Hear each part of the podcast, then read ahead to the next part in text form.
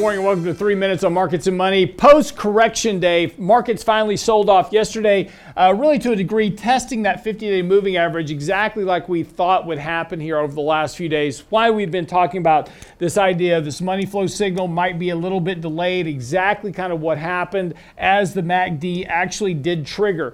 This suggests that we still have a bit more of a correction process to go through. Importantly, the markets did manage to hold on to that fifty-day moving average yesterday. Could get a bounce today. The question will be whether or not it can hold on to that bounce. We've got a lot of earnings coming out here over the next two weeks. The majority of the S and P five hundred will be reporting earnings this week and next week, and primarily the FANG stocks are next week. That's really going to kind of be the make or break for this market over the next two weeks.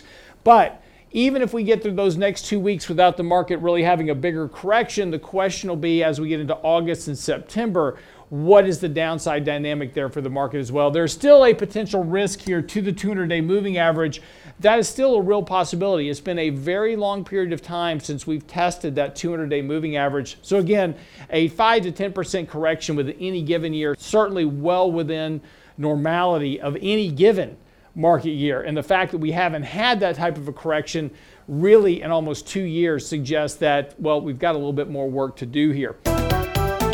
Looking at the NASDAQ, though, that's still where a lot more of the risk lies. Again, a lot of money's been hiding into those FANG stocks, Apple, Microsoft, Facebook, Google in particular, as those are highly liquid mega cap names, easy for pension fund managers, hedge fund managers, et cetera, to get into and out of without really affecting price.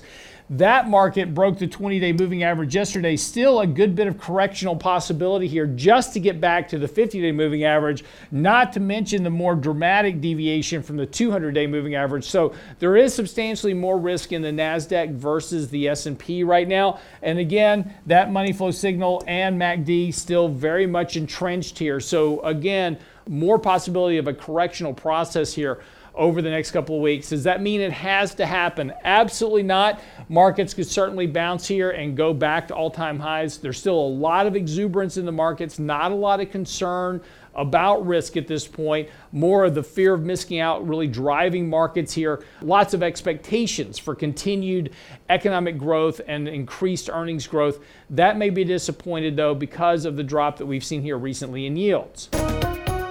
Yesterday, yields broke below the two hundred-day moving average, which is really the first big move here that we've seen for yields in a while.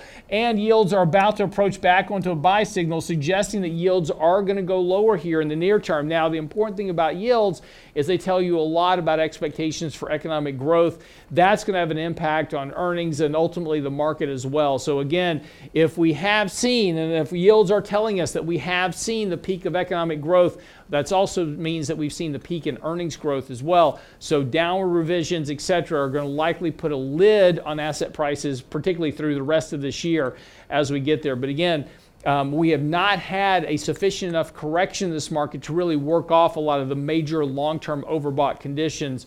So there is risk here over the next month or so. So be careful with your allocations, watch your exposure. And if you have any questions or comments, get by the website, real investment advice dot com. That's three minutes on markets and money. We'll see you tomorrow.